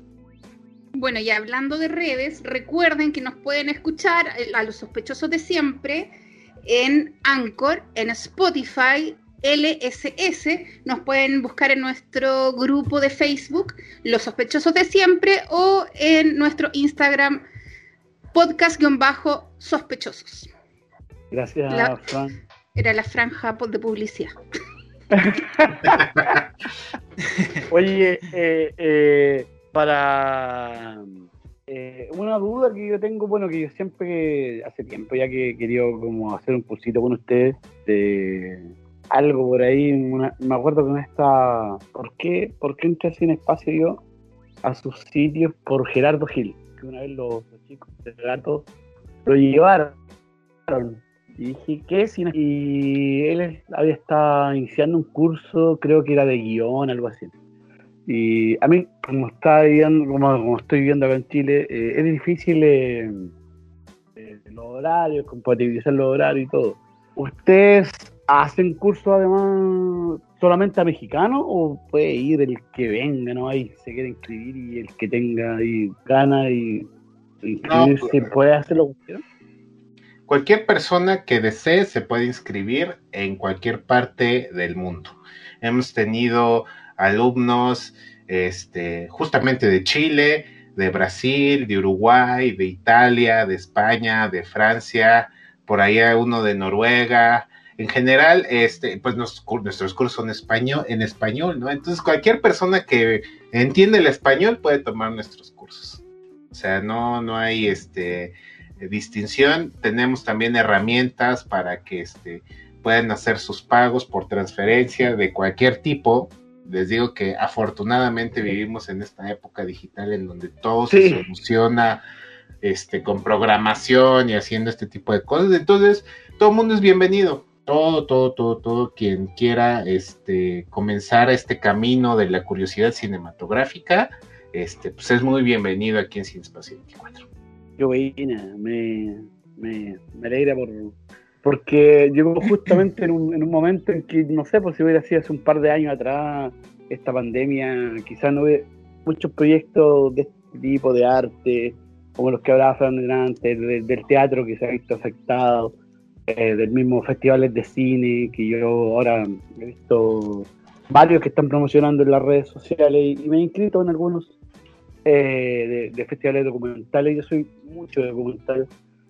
Eh, que esté en la red ahora, que, que y que también que le esté facilitando todo, si no se habrían quedado como en el camino, en los 80, en los 90, uno se quedan ahí como en la canción de Fito, eh, al lado del camino. Entonces, eh, Antonio, tú que te dedicas a la comunicación audiovisual, eh, ¿tienes alguna consulta o duda o pregunta que hacer? O A mí me quedó una, un tema, bueno, es un tema que a lo mejor da para largo, pero lo quiero hacer como bien breve. Cuando hablábamos de lo de la inteligencia artificial analizando guiones, me quedó dándole vuelta la idea a eso de que qué pasaría si una inteligencia artificial escribiera así por su cuenta un guion. O sea, Genial, no creo que sea genial, pues, se perdería el alma, o sea, es Sans, ¿cómo se llama? Sans, ya está ¿Qué escrito, pues? Sans. eh, Sunshine, no, espérame. Hay, eh, de hecho, hay un corto que es- dura como 13 minutos, creo, eh, que existe el, el guion escrito por inteligencia artificial, eh, que fue hecho para un document, para un, perdón, festival, de ciencia ficción y eh, dos creadores se juntaron y dijeron, ¿sabes qué? ¿Qué pasa si el guion lo escribe eh, una inteligencia artificial? Eh, le cargaron a esta inteligencia artificial todas las películas de ciencia ficción, son como 100, 150 películas, todas, Star Wars, Matrix, las que se les ocurra, la que se les ocurra está, está ahí. y además les cargaron música, distintos sonidos y bandas sonoras, y, él, y salió con un cortometraje, que no me acuerdo bien de, de, 10, 13 minutos, algo así era, no, no me acuerdo bien el tiempo. Y pasa algo bien interesante. Eh, no tiene ningún sentido. Pero te atrapa. Eh, es, es un, un, guion muy interesante que te deja súper pegado, pero no entendiste nada. Entonces, ¿sabes qué me acordé de, lo que opinan, por ejemplo, de. Mm, ay, de esta película. De las mujeres, de estas dos mujeres, esta mujer rubia que. Eh, que se va a la casa de la tía. Mulholland Drive me acuerdo mucho de Mulholland Drive, porque hay mucha como talla interna, eh, hay, muchas cosas que no tienen sentido hacia afuera, porque la trama en general no es difícil de entender, solo que hay que separar los simbolismos que son bolas del director nomás. Y con eso te queda una película absolutamente entendible, pero hay ciertas críticas hacia, eh, hacia la, cultura, hacia, hacia la industria del cine, hacia eh, la prepotencia de los productores, hacia la prepotencia de los directores, hacia las oportunidades de los actores. Están todas esas críticas metidas con una historia que tiene, no voy a hacer spoiler, eh, que, es extraña, que se, que se revela totalmente al final y tiene estas, estas cosas que son, que no tienen ningún sentido. Y me da como, como ese, ese giro hacia allá este, este guion. Déjenme buscar cuál es el nombre. Muy bien, sí, y...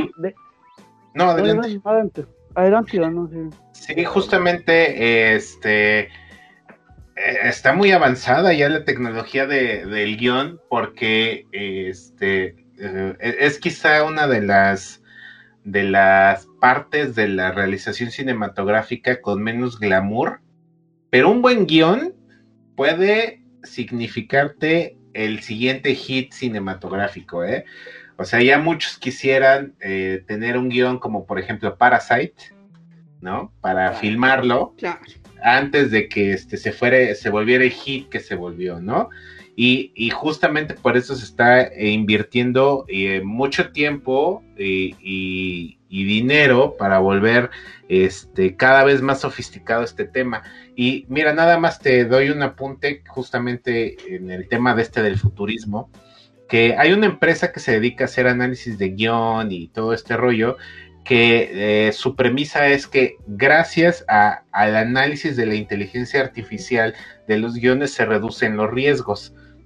Entonces ellos están buscando que eso haga que las empresas grandotas, las multimillonarias, ya dejen de quedarse en la comodidad de sacar secuelas y secuelas y secuelas de lo mismo.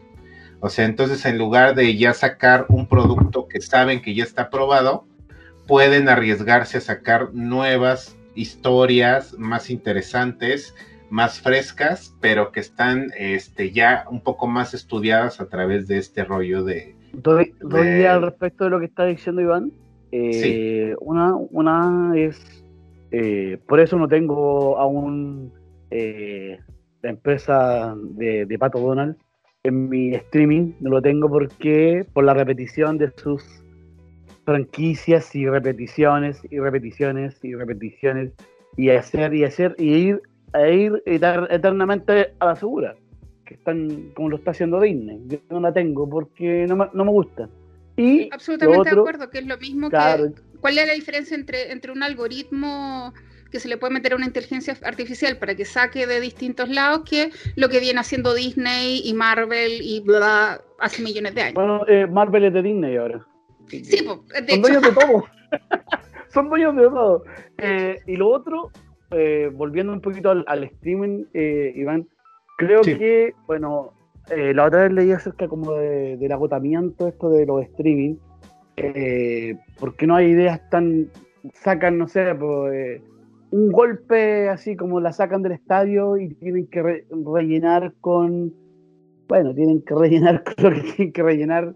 Y, y yo creo que ahora, con la masividad de las redes sociales, de hecho, yo veía Netflix y no me acuerdo cuándo el otro día dije que habían películas o series, no sé, hay una de, de, Islandia, hay unas rusas, hay unas turcas, alemanas, eh, muy buenas. De hecho, Dark, eh, o How to Sell Drugs Fast Online, que se lo recomiendo.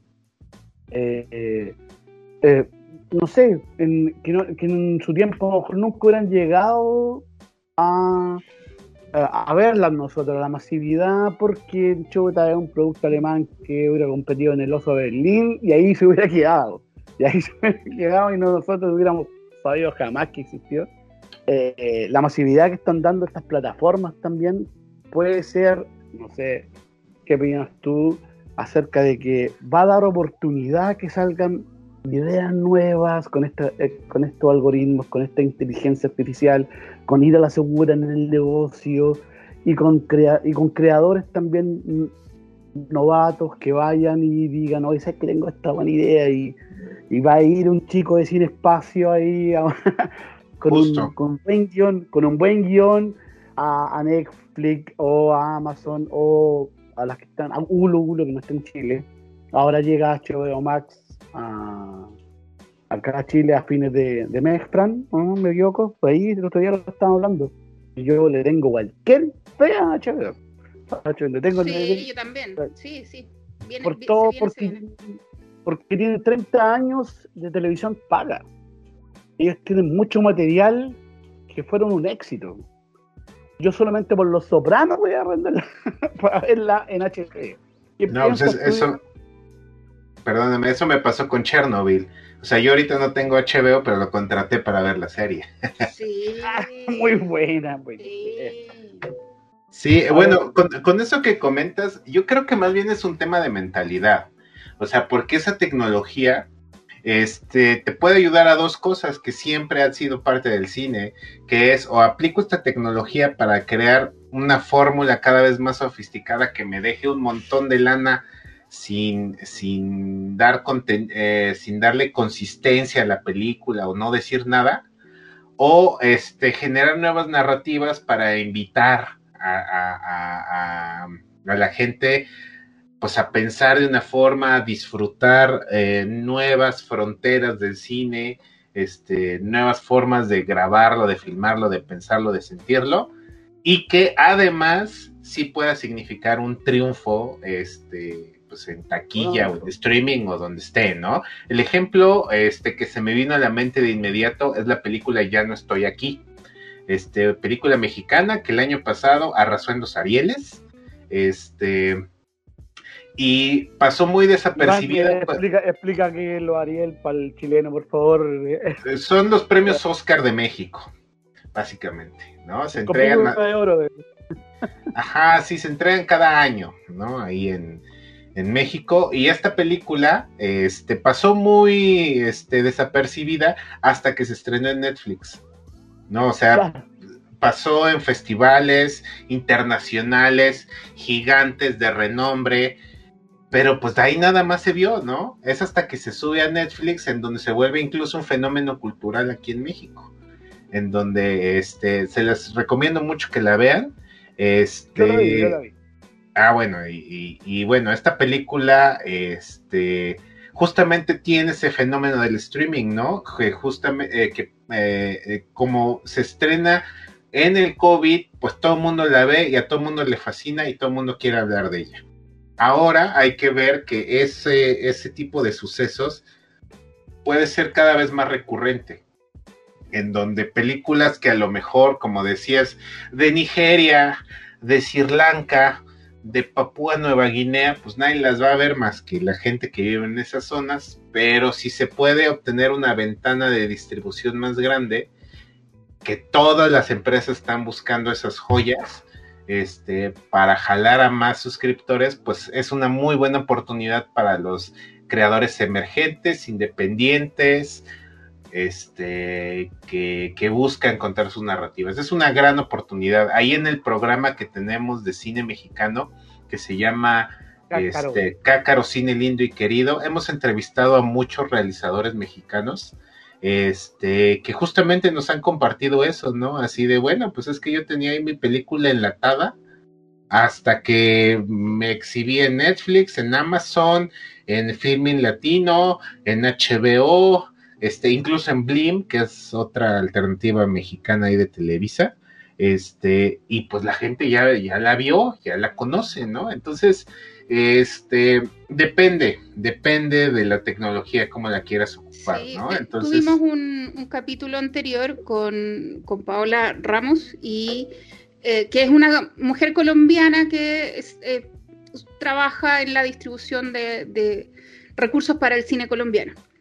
Y tiene, bueno, bastantes eh, contactos de, de Centroamérica, qué sé yo, bien, bien interesante con ella. Bueno, y con ella conversamos esto, que eh, las eh, hoy día las, los streaming están eh, democratizando el, el cine latinoamericano, el cine eh, más alejado que no va de Europa o Estados Unidos o China incluso, eh, sino que está busca- lleg- llegando bien más allá y de hecho hay una página que vamos a repetir que es www.retinalatina.org donde están todas las películas, bueno, todas, pero muchísimas películas de Latinoamérica que podemos buscar si estamos tan anti-mainstream o no queremos tanto Hollywood, podemos buscar ahí películas que no son eh, tan masivas o que no llegaron a Netflix o que no llegaron a Amazon que son como las dos plataformas que están trabajando duro en, en- en Latinoamérica. Pero si quieren buscar más allá, está retinalatina.org. Muy interesante. Oye, y quizás estas plataformas, eh, creo que, eh, eh, bueno, está el caso de, de Quentin, eh, Quentin Tarantino, que tuvo ahí el batacazo de Perros de la Calle, pero quizás cuántos Quentin en su momento eh, les dijeron que no, les dijeron, oye, ¿sabes qué? es. Los grandes estudios, los grandes estudios le dijeron, ¿sabes qué? Eh, ándate con tu guioncito por allá y quizás qué tremenda historia nos hemos perdido. Ahora, eh, con esta con esto de la democratización que tiene el, el streaming, eh, obviamente van a empezar a salir otras plataformas y si salen eh, grandes películas, grandes series, grandes ideas, eh, grandes libros que pueden llegar a, a ser filmados, eh, van a salir más Quentin, van a salir más Quentin mexicano, un Quentin chileno, y con grandes películas y que sean también a la vez eh, muy buenas películas, muy buenas series, que también sean un buen negocio, que no le veo nada de malo que sea un buen negocio y sea un buen producto. Claro, y fíjate que ahí eh, yo eh, termino como el, el tema de este de, de estas plataformas de streaming, recomendándoles a todos que apaguen el algoritmo, o sea, que no dejen que este que, que no vean solo las películas que dicen esta coincide 99% para ti, porque lo que hacemos es generar una burbuja este, que no nos va a permitir en el mediano plazo ver películas que a lo mejor están bien buenas y nos gustarían, pero como ya estamos enseñándole al algoritmo de este, Netflix, HBO, Amazon Prime, etcétera, que vemos ciertas cosas, este, siempre nos va a recomendar lo mismo. Entonces, bueno. este, sí, entonces apágale al algoritmo, o sea, busca, eh, pone en el buscador, este, busca las clásicas, las de terror, las novedades, este, porque si no, en serio, o sea, te puedes quedar ahí nada más y, y este, y bueno, o sea, eh, te puedes perder muchas grandes obras, como decías, ¿no? Entonces, sí, sí es un llamado, ¿no? Muy atento a apágale, Lo apágale al algoritmo. Claro, Ve- lo que tiendo a hacer yo con eso, claro, siempre me, me, me, me salen las recomendaciones, me- siempre me salen recomendaciones, no sé, de documental o de, de cine de zombie o alguno que otro que yo, que, que yo veo por las series que voy siguiendo. Y eh, yo pongo de repente eh, cine inglés o cine alemán. Me salen cuestiones que yo no tenía idea que estaban ahí. Pongo a verlas. Eh, para también, por eso mismo, para romper esa cadena de que eh, lo que le interesa a ellos solamente son los views, como las vistas, eh, la repetición. bueno, YouTube también lo, lo aplica. Tiendo a hacer Sí, eso que de porque- pronto es, de pronto es súper cómodo, pero tiene razón Iván, hay que dejar la comodidad de repente y, y buscar alternativas, sí. como decía en Ricky Morty, hay que poner de repente la, la música en aleatorio y ver qué te sale todos los días. poner, la, poner la música en aleatorio Sí. y quizás todos los días descubres una joya que no tenías ahí registrada y la vas poniendo en tu setlist y para que los otros la compartan también, para que otros sepan lo que te, lo que te gusta y poder compartirlo. Yo siempre que veo algo eh, bueno en estas plataformas que ya son más de, de- democráticas, ya están más en, en las casas de todos, yo siempre las recomiendo en mis redes sociales, finalmente Facebook, y digo, oye, sé que vean esto, está súper bueno y hay un... bueno, está igual, es bastante popular, pero hay un, un documental como musical que tiene Tom York, Anima, creo que se llama, Anima, Anima. Eh, aparte que está dirigido por un director muy famoso. Pero yo lo recomendé a, a mis amigos que les gustaba Radiohead y Tom York y toda la... eh, que te invita a la depresión. Oye, Eh, todo esto, a- hablando de, de, de, nue- de buena, ¿cómo se recomendaciones, no- nos vamos a quedar con un tema en, en el tintero, Iván, vas a tener que volver para Cuando que quieran. Para que Oye, conversemos Iván, sobre animación, o sea, se nos fue el tiempo porque increíble, ya llevamos un montón de tiempo grabando. El Antonio está súper contento. No, bueno, Tal sí, cual. sí. Este, sí, eh, Pero sí, nos va, nos va a quedar ahí en el tintero, pero uf, felices de la conversación. eso, No, eso pero muchísimas gracias, claro que sí, cuando gusten. estaba pensando, sin decirlo, y decía, oye, ya ha pasado tanto tiempo y no hemos hablado, eh, uno puede sacar de cada cosa eh, eh, tanto, tantos temas para hablar, como sub, sub- subtemas del tema. Entonces, eh, eh, Iván está cordialmente invitado de nuevo acá a este, ojalá que esté César en la próxima. Eh, yo sé que habla mucho contigo. Eh, esté Cesarito por acá, nos acompaña. Hoy día no pudo estar lamentablemente, pero Le mandamos un saludo, un saludo al César. y lo vamos- debe estar celebrando en este momento. Hoy estamos súper contentos de, de haberte tenido aquí. po. Eh, hoy, eh, no escuchaste polémicas porque parece que estábamos todos de acuerdo más o menos. Sí, sí, ahora este. qué raro, qué raro, qué raro. Se alinearon los chakras. Sí, oye. Sí, queda pendiente en los temas y el otro de puras polémicas. Claro, Esta vez fuimos cordiales con el invitado, pero para la próxima nos vamos a tener que. Eh, Sí, ya el, el otro vas a llegar. El, el podcast pasado dijiste esto y no es cierto. Lo googleé y es mentira. Tío Google me dijo que era mentira. Eh, Oye. Pero risas no faltaron. Eso sí. pero las risas no faltaran, como dice el- Eh, oye, Iván, eh, muy agradecido de que tú hayas estado aquí. eh, un capítulo que ah, yo había estado esperando y con los chiquillos también. Eh, yo le he dicho, oye, invitemos a alguien de Cine Espacio. César también lo había, lo había dicho. Eh, también cuando subamos el capítulo vamos a encargarnos. eh, yo tengo un problema, tengo que decirlo. Tío Facebook me tiene censurado. Ok. Me, quedan dos semanas de- me tienes dos semanas de castigo más. Me tiene por, portando mal. por insultar. No, porque el otro día jugó mal Chile y dije, los chilenos son lentos.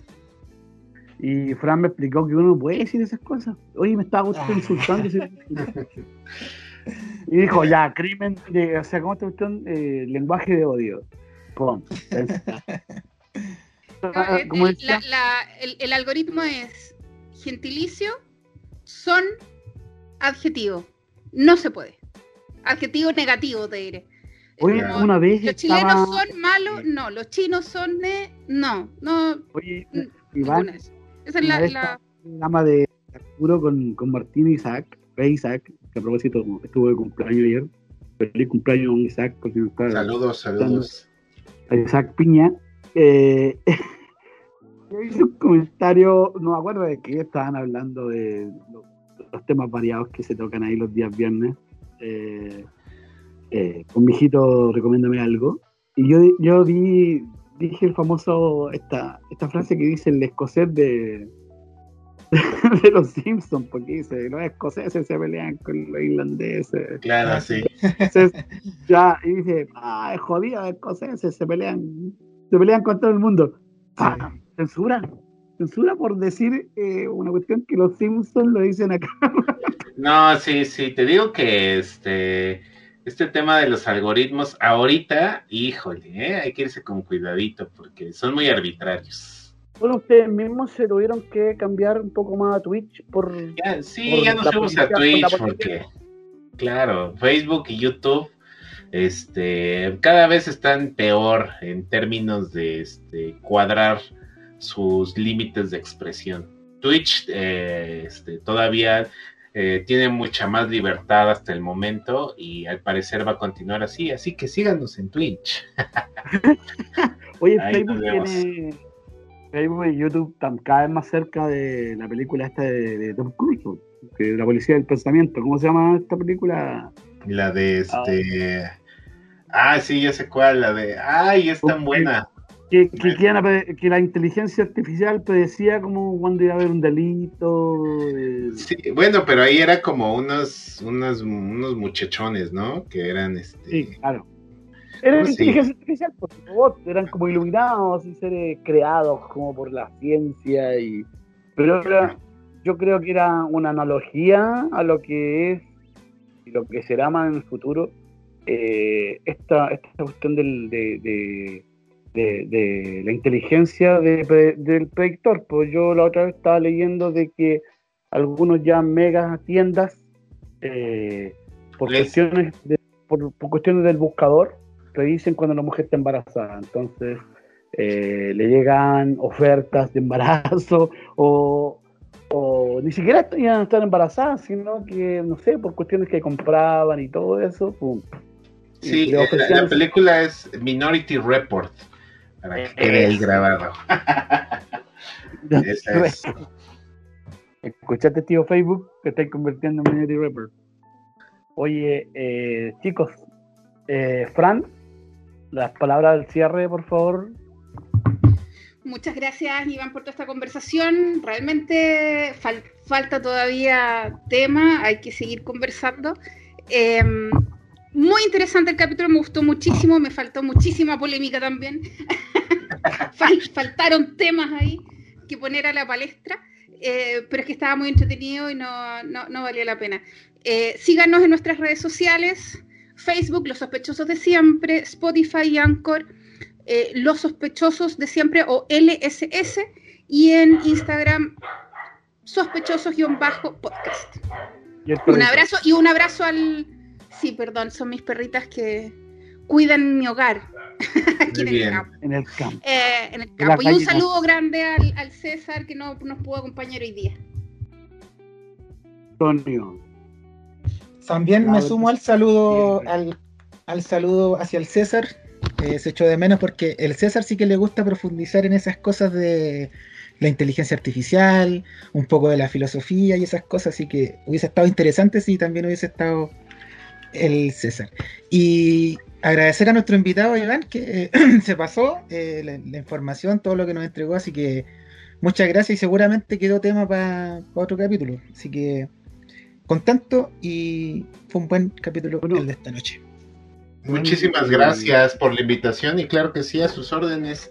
Cuando eh, guste, nos or- coordinamos y ya les dije, armamos el de puras polémicas para que se ponga bien chispeante. Hagamos Muy cine bien. político entonces. Cine de política en Latinoamérica. Claro. O de, la, o de las nuevas tendencias que se, se dejó, se trató un poquito y ahí se dejó el terraplanismo, eh, esas cositas, eh, los negacionistas del COVID, eh, traer, hoy estaba pensando la otra vez, eh, traer así, tipo así, ¿eh? Bueno, pero acuérdense que el, el, un día vamos a hacer un, un podcast con, con una medium. Y para traer a, no sé, a Elvis Presley, a John Wayne, no sé, a Kurt Cobain, para entrevistarlo acá, que nos diga qué onda, qué le pasó, qué pasó por su cabeza, aparte de una bala. Eh, que nos diga. Eso no respeto.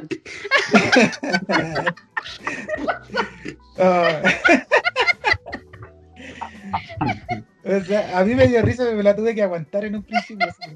¿Me río o no me río? Ay, pero qué onda, qué onda. Después lo editas. así están las No, cosas, era- así están las Lo cosas. malo que el. Antonio, Iván, lo malo que el Antonio no edita nada polémico. Ah, Sí. eh, Toda la polémica la tira, o sea, puede dejar eh, Material- risa. Al lado, pero la polémica, la polémica, el humor negro, no, lo instala ahí.